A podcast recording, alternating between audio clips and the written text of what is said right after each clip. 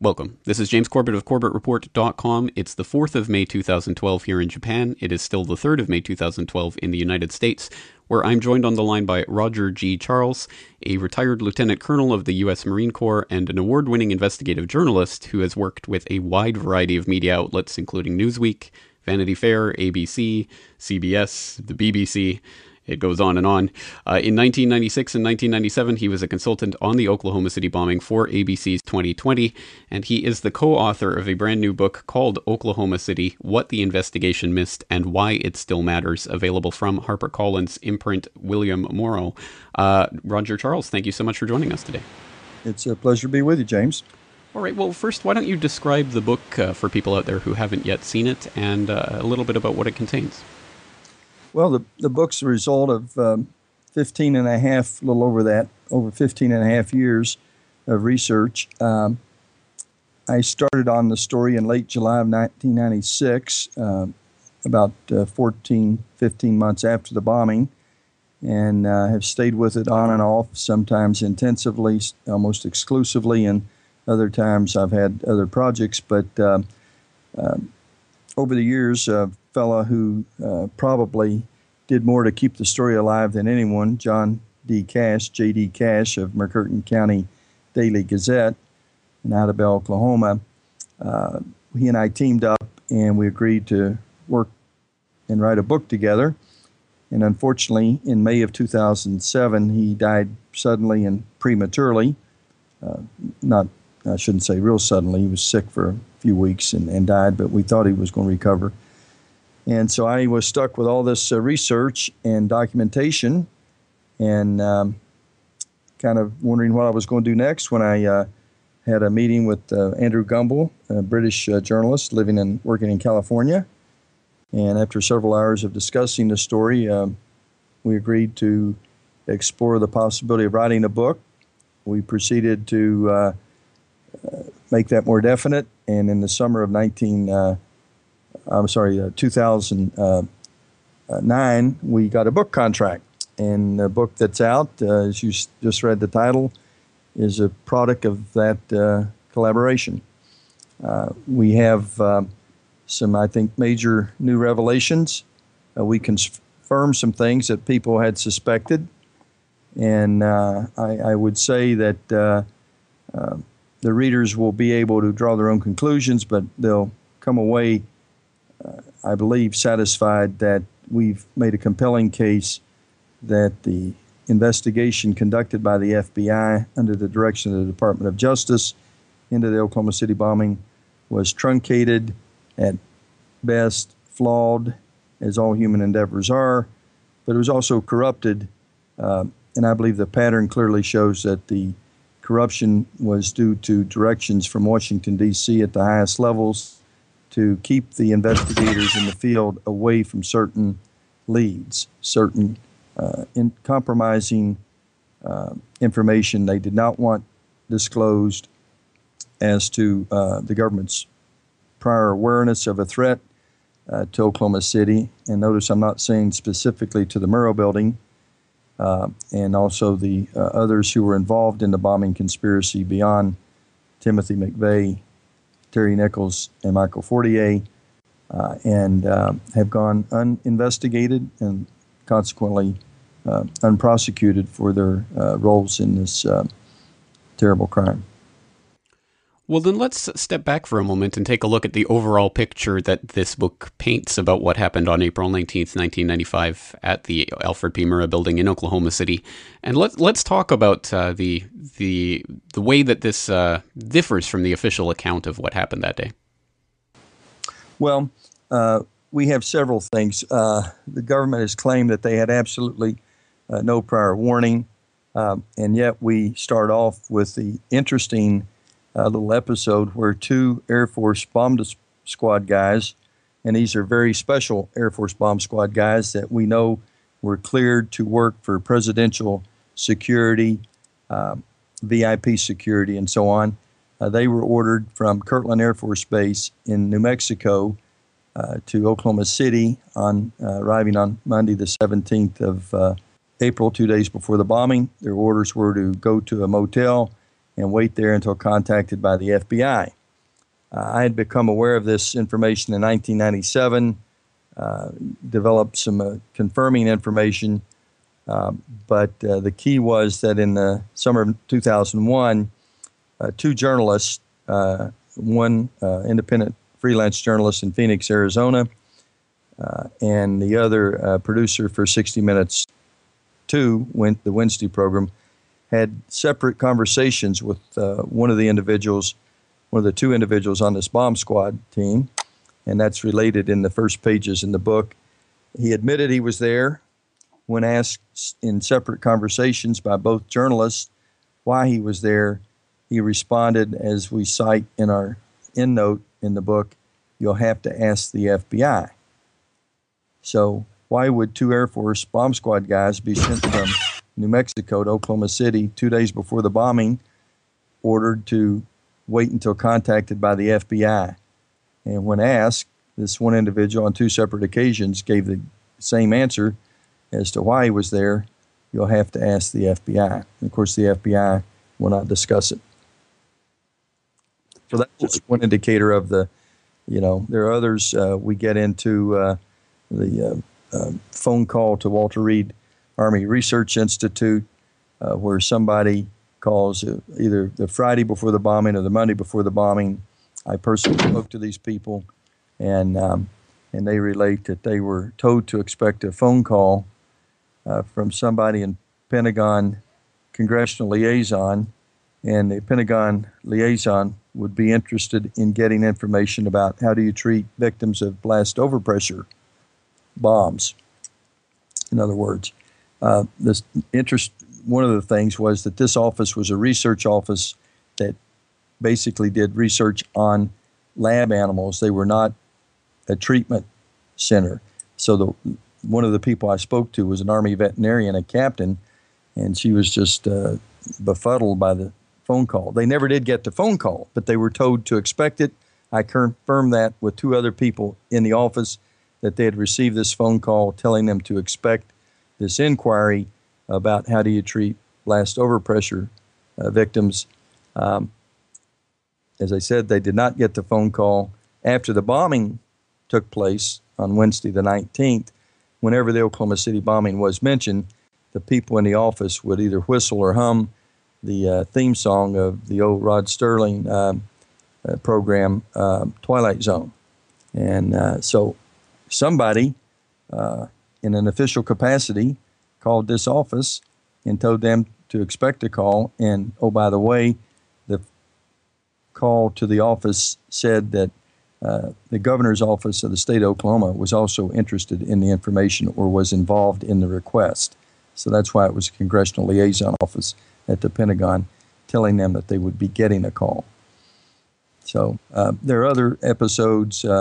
One we write about where a guy named Chevy Kehoe in Spokane, Washington, goes into this office at this trailer park / motel that he's staying at 45 minutes before the bombing, asks the proprietor to turn on the TV to CNN, says there's something going to happen. And then when the bombing is shown, immediately after the bombing takes place and the first pictures are being shown on CNN of the bombing, he said it's about time or something to that effect. So there are other things, too. The lack of ATF special agents in the building, in their office that day, every single one of them was absent. The ATF tried to cook up a story supported by the Department of Justice prosecution team that the senior ATF officer had actually been in an elevator that fell during the explosion and somehow survived an elevator that free fell 5 or 6 floors, along with a DEA agent. I think we convincingly show that that just did not happen, that was a story made up to explain the still unexplained absence of all these ATF officials from their offices on that morning.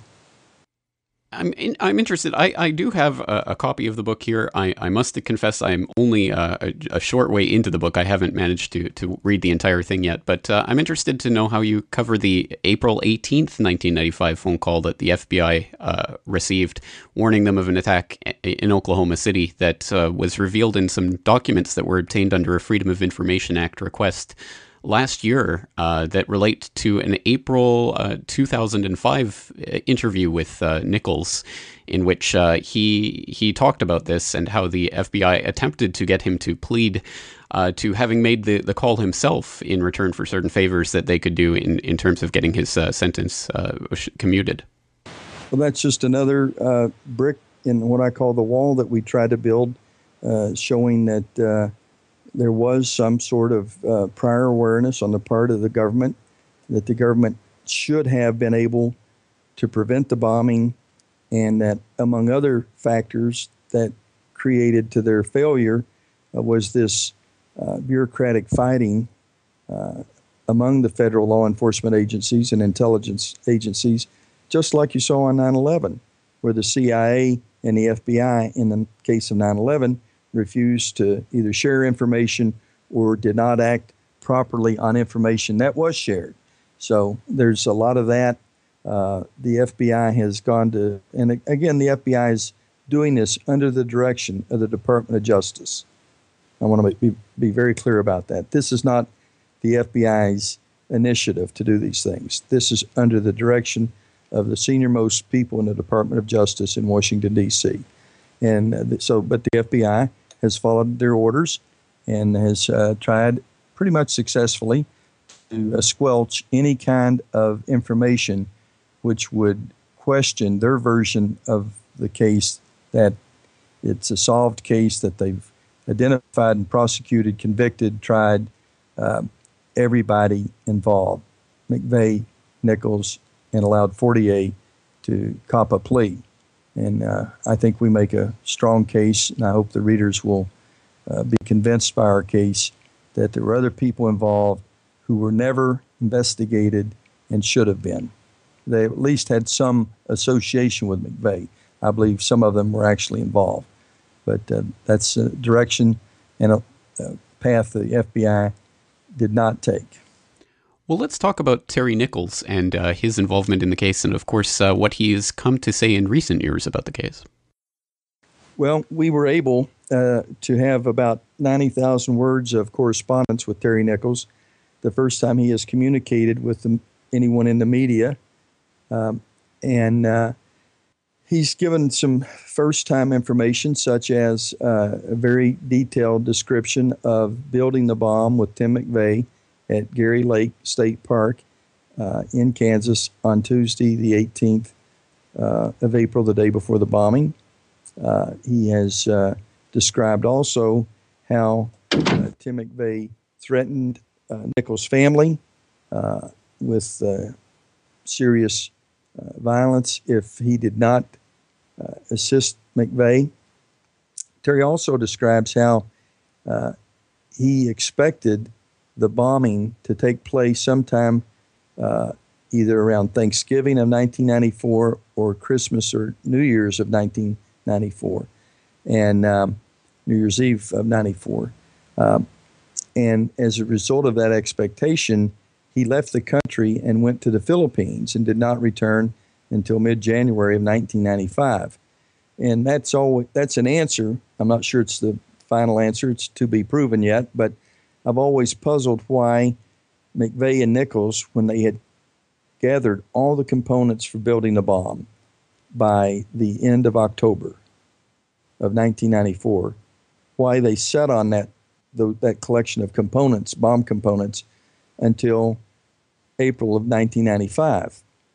It doesn't make sense. I mean, if you're going to collect the components for a bomb, the longer you sit on them, the more likelihood that you'll be discovered and you won't be successful in whatever your plan is. So Terry Nichols' description of this expectation from McVeigh himself that the bombing was going to be on one of those holidays, Thanksgiving, Christmas, or New Year's Eve of 1994, is answers a question to me that I've had about why they collected all the bomb components and did nothing with them for about 6 months.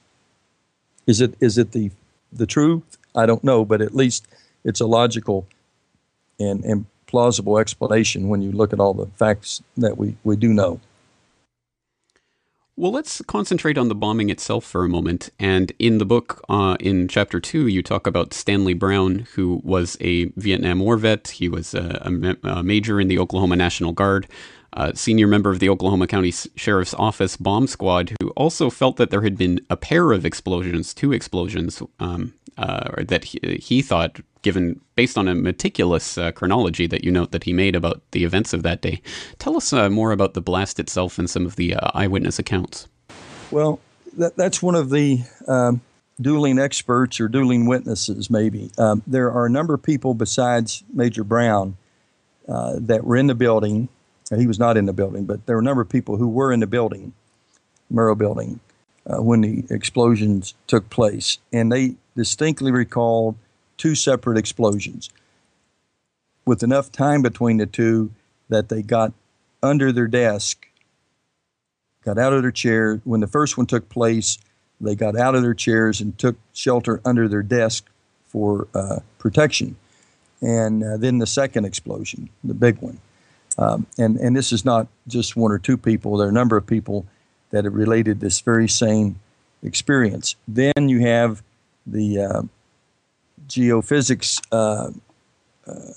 professor at one of the local universities who had a seismograph, and he shows two distinct spikes, meaning two different shocks on the seismograph, leading him to concluded there were two explosions. There were a lot of pressures back and forth, experts, and the end result was this fella retracted his claim that there were two explosions and said, well, there was one explosion, but he never explained the two different spikes that I know of. So it's still an open issue. And, of course, that a lot of people, some people, a sizable number of people that question the government's case believe that there were explosives attached to the columns inside the Murrah Building. I've not investigated that in depth. It's one of quite a number of issues or leads that I've left alone because I've been more focused on the connections to Elohim City, the neo-Nazi compound in East Oklahoma, and the involvement of the Aryan Republican Army, also known as the Midwest Bank Robbers, and their connections to McVeigh, and the central role, I believe, of a German operative named Andreas Strassmeir, who lived at Elohim City at that time. Well, before we get on to that, let's just concentrate for a moment on the story of retired Air Force General Benton K. Pardon, who you mention on page 53 of the book, who wrote a report to Congress asserting that there had been additional explosives inside the building that would be the only way to account for the damage done to the building. And you write, quote, General Pardon made some elementary mistakes, including an overestimation of the strength of the concrete pillars and a failure to appreciate the power of gravity to pull down part of the building once key support columns had been weakened. But these flaws in Pardon's findings did not stop a number of paranoid anti-government activists from accepting this and further alleging that the government itself had brought down the building for political reasons too far removed from reality to be worth dissecting here. And given that the majority, I imagine, of my audience will probably believe that there was government involvement in the blast itself, perhaps you could talk a little bit about your discussions with Benton Pardon about his findings and what he has to say about this. Well, at the time, I was in Oklahoma City, 96, 97, for quite a bit of time over several trips. I actually met with General Pardon and got to know him well. I did not choose to get into the dueling experts, blast over pressure, pounds per square inch. The issue for me was that one of the columns that was closer to the bomb detonation point survived basically undamaged, while columns further away from it and almost in a direct line were destroyed. Now, I had a general engineering degree from the Naval Academy. I'm not a certified engineer, and but I've had enough physics and thermodynamics and strength of materials to know that that's just inexplicable. And nobody, including the government in their studies, have explained how that column survived. So the issue of the explosives on columns, I don't pretend to have the final answer on it. I think it's an unresolved issue. It's an issue that has not been looked at, I think, by a completely independent body of experts whose deliberations would be totally transparent. I think that's the only way you're going to resolve that issue. Tell us about Andreas Strassmeir and Elohim City. Andreas Strassmeir is cited in a footnote where a now-retired senior official of the CIA told me that this official had been looking at a document after the bombing, the CIA document, which cited Strassmeir and described him as a German operative whose information was being shared with the FBI. I believe there is other evidence that just overwhelmingly supports that individual's comment that Strassmeir was protected. He was over here as part of an effort to destroy or disrupt, at least, the bonds between American neo-Nazis and the German neo-Nazis.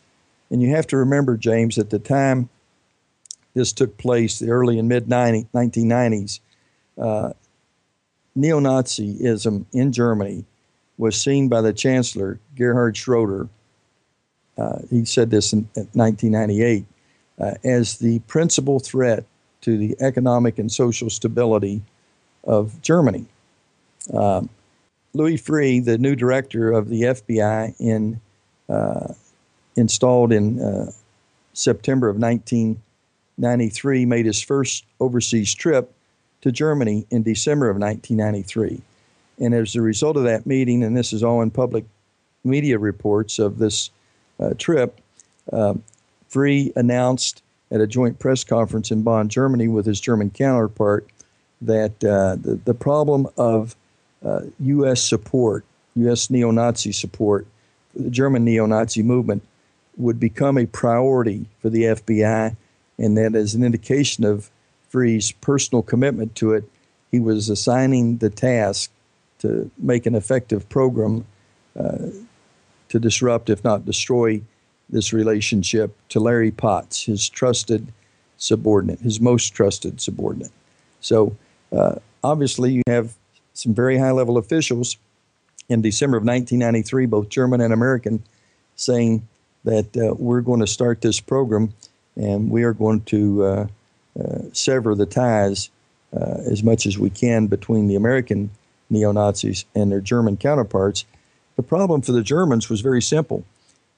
They have laws that you could not publish or print Nazi literature, but that doesn't apply in the United States, so the United States neo-Nazis were printing this stuff and shipping it overland to countries around Germany where it would then be surreptitiously taken into Germany. And so the German laws were just basically being, you know, overwhelmed by the American support. And the German government was frantic to get some control of this. Tell us about the Southern Poverty Law Center and their involvement at Elohim City. Well, we have a number of documents, and as we say in our introduction, that we have unparalleled and unique access to Terry Nichols' case record.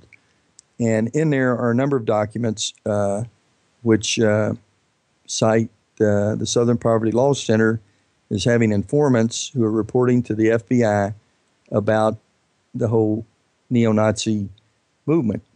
And there's another document which was not in that group. In fact, it was in a totally different set of 300,000 pages of FBI documents that I had access to.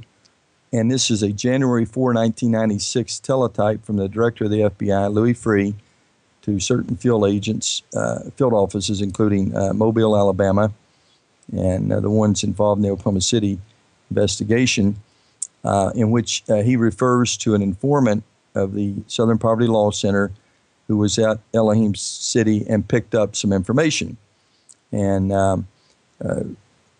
Freeh relates some of the information. It's the document's fairly heavily redacted, but it's clear from that conversation, from that document, and in Morris D.'s own book published in 1996, he talks about how he knew as soon as the bombing took place in Oklahoma City that it was a domestic terrorist attack, and it was done by neo-Nazis, because he had warned Janet Reno, I believe it was in October of 1994, about the increasing threat, the increasing violent nature of the rhetoric, and that there was just a lot of what they call now, you know, the term came into vogue after 9/11, chatter. And that's all this little bits and pieces of intelligence data that may not make a coherent, comprehensive picture, but once the incident takes place, then you can kind of fit it all together. Well, I think the Southern Poverty Law Center had made a valiant attempt to alert the federal government, and I think the federal government had paid attention to that alert. Now, these indicates that they had not, but I believe that the evidence that we present shows that there was an awareness in the U.S. government of a threat of bombings in Oklahoma, specifically in Oklahoma City or Tulsa, and that for whatever reason, that warning information proved insufficient for the government to prevent the bombing. Obviously, too much information for us to go over all of these details here in this short conversation. So let's turn finally to Timothy McVeigh himself. Tell us a little bit about McVeigh and what you conclude about him, his motivations and his background. Well, I'll play amateur psychiatrist for just a second. I think Timothy McVeigh was terribly traumatized by his mother's abandonment as he began his teenage years. He had a very difficult time adjusting to that. He was a bright kid, personable in high school, but he began to be attracted to what at the time was called the survivalist movement, where people wanted to have their own wherewithal to survive in case of some catastrophic collapse of the government or something. He also began to read a lot of Federalist papers and so on, began to question the size of government. He became committed to the belief that the Second Amendment, the right to keep and bear arms, is all that stands between the individual citizen ultimately and a overbearing and corrupt central government that could become tyrannical if it wasn't for the armed citizen that kept it from becoming tyrannical. McVeigh had some kind of nondescript jobs out of high school, joined the Army, loved the discipline, loved the association with weapons and machinery, and was a very, very good soldier, and we describe that. He's then sent to the U.S. war with Iraq in 1991, early 1991, and it's over in just a few days. But during those days, he is further traumatized by killing Iraqi soldiers, which he later thinks about and realizes, at least in his view, were just kind of guys like him, you know, doing the bidding of a big government that was so far removed from them and their interests, and they were just cogs in this huge machinery. He comes back to Fort Riley, Kansas in summer of 1991, goes to a Special Forces screening course at Fort Bragg, North Carolina, He's not physically prepared for it because he's been riding an armored vehicle around the sands of Iraq for months, and his feet are not as tough as they would have been if he had been out doing conditioning hikes and so on as an infantryman. So he can't complete the screening course because his feet blister badly. But this is one of the things that most people are not aware of. He's invited to come back. McVeigh is not washed out. He's not bitter about that, or at least in my belief he's not bitter about it. He's invited to come back when his feet are in condition. He decides to stay in the Army, but then after the experience with the failing the Special Forces screening course, decides, no, he wants out of the Army, gets out the last of December 1991, begins kind of bumming around the country. But while he was in the Army, he had somehow gravitated toward a very dark and, I would have to say, distorted, evil view of race relations in general. He carried around. Before we get into that issue, perhaps we can talk about the letter which he wrote to his sister Jennifer McVeigh on October 20th, 1993, which was republished in the New York Times on July 1st, 1998, in which he talked about his selection for to become part of a special cadre when he was at Fort Bragg, in which he said, quote, when he was talking about what they had told him this group was going to be involved in, he said, quote, "What I learned next, both from the briefings and from the questions and private talks, included, one, we would be helping the CIA fly drugs into the U.S. to fund many covert operations. Two, military consultants were to work hand in hand with civilian police agencies to quiet anyone who was deemed a security risk. We would be government-paid assassins. And three, many other details. To verify these last two, see the enclosed article or watch again this movie, Lethal Weapon." So he was talking about some very, very interesting parts of his supposed assignment there at Fort Bragg. Perhaps we can talk about that. Well, you know, he did put that in the letter. He further, when he was on the death row at Terre Haute in Indiana from 1999 to 2001, and became associated with a guy named David Paul Hammer, gave David Paul Hammer basically the same story. The problem with black ops is, by their nature and by their definition, the information is almost impossible to obtain to confirm that that version's true. But it is possible to determine if a different version is false. And on that note, tell us about the absolutely startling footage that has been unearthed by Bill Bean. I'm sorry? The startling footage that Bill Bean unearthed of McVeigh in August of 1993. I'm not. Is that supposedly where he's at Grafton, North Dakota? At Camp Grafton, the Army National Guard Explosives Demolition Training Facility in August of 1993, 2 years after McVeigh supposedly was discharged. I've seen the pictures. I do not see it as McVeigh. I don't think it's a match. Did you talk to Bill Bean for the book? I have not. No. Would you be interested in doing so? Absolutely. Sure. Yeah, but it does not look like McVeigh. And let me just say, John Doe 1, the sketch, I don't think is Tim McVeigh either. And we make that point in the book that claimed that Tim McVeigh rented the Ryder truck on Monday the 17th, 2 days before the bombing, at Eldon Elliott's Ryder rental office in Junction City, Kansas. The FBI has provided no fingerprint proof. There's no forensic data that that's Tim McVeigh. And in fact, if you look at the physical description, Tim McVeigh is not even a close match.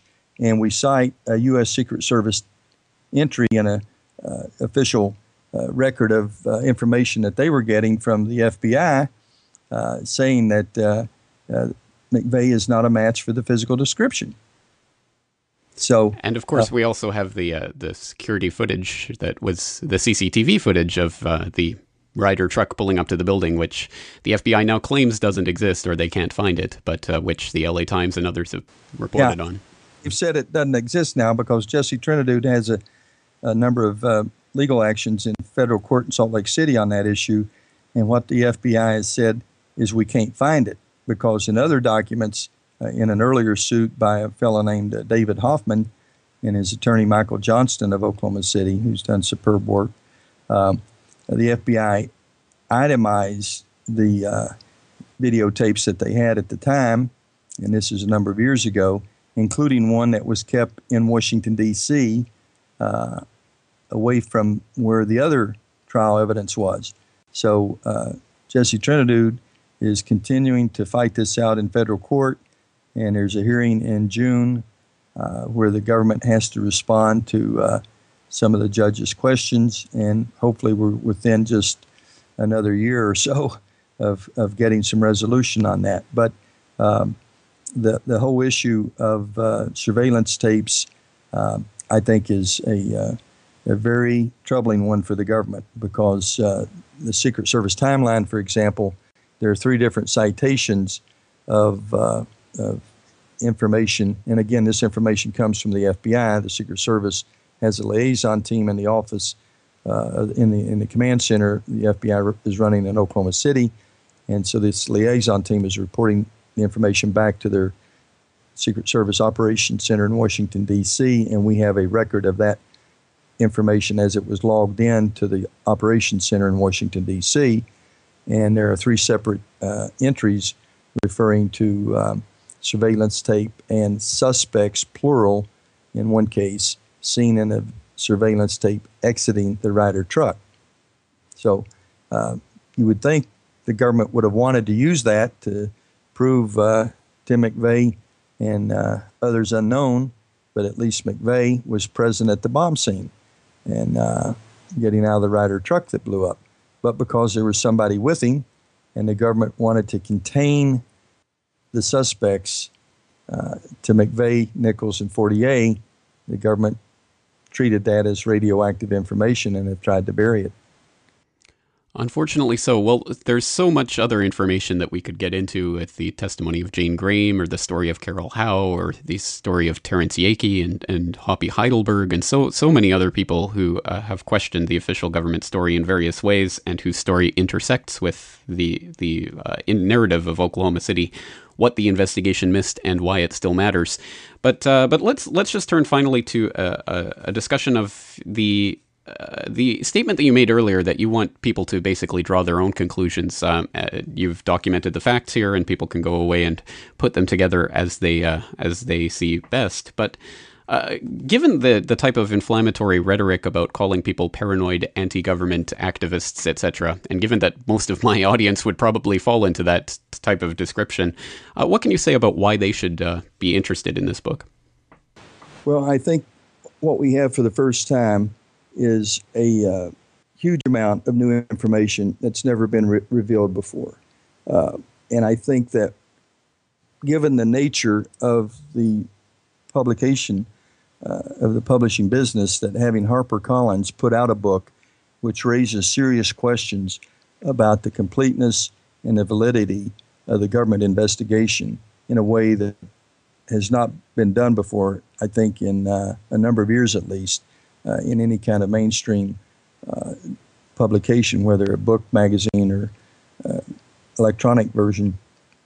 I think under the adage that better is the enemy of good enough, I do not think this is the final story. I think this is a chapter in what will be a continuing series of stories, whether they're in books or documentaries or whatever. We're not at the truth. This is not the whole truth. This is more an expose, I think, based on fact that we could document that the government's case is flawed and is basically a lie. And if people have expectations that we're going to be able to expose that in some, concrete document, one document says, here's the plan that the government had in place to blow up the building, and here's why they wanted to do it. We don't make that claim. I personally don't believe the government wanted the building to be blown up. I believe the government, through incompetence or negligence or some combination, failed to prevent the bombing, and that once that happened, then they had to construct this flimsy story of just these 2 losers, these 2 loners, McVeigh and Nichols, and with Michael Fortier in the background, a distant background, and brought in really only to be a witness against McVeigh and Nichols, that's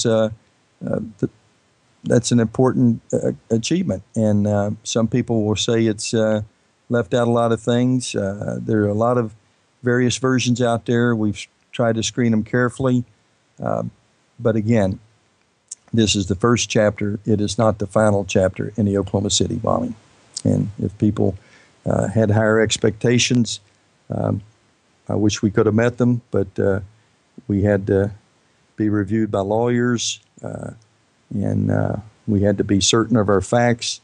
What we have, I think, will stand up to scrutiny. Some of the information, I think the quotes you have there was in the prologue. I don't think it's in the text of the book itself, in the chapters. So actually, that was in Chapter 2. Was that in Chapter 2? Okay, my mistake. Okay, well, it's in Chapter 2. All right. Well, how can people? What's the best way for people to get a copy of the book? Well, I am a big believer in supporting the independent bookstores. If you want to spend a little more money and do that, I would encourage you to do that. If you want the cheaper or easier way, some combination of cheaper and easier, then you have two websites that are generally used. Amazon.com and Barnes & Noble has a website. So. You can do that, and particularly if you're overseas and want to get it, order it and have it shipped, that's probably the better way. All right. Roger G. Oh, yes, go ahead. There's an English language bookstore. I would imagine there is in places big as Tokyo, but what their selection of books is and how quickly they get them, I don't know. Well, they can certainly be ordered from bookstores here at any rate, even if they're not in stock. So Roger G. Charles, co-author with Andrew Gumbel of Oklahoma City, What the Investigation Missed and Why It Still Matters. Thank you for your time today. Thanks for having me on, James.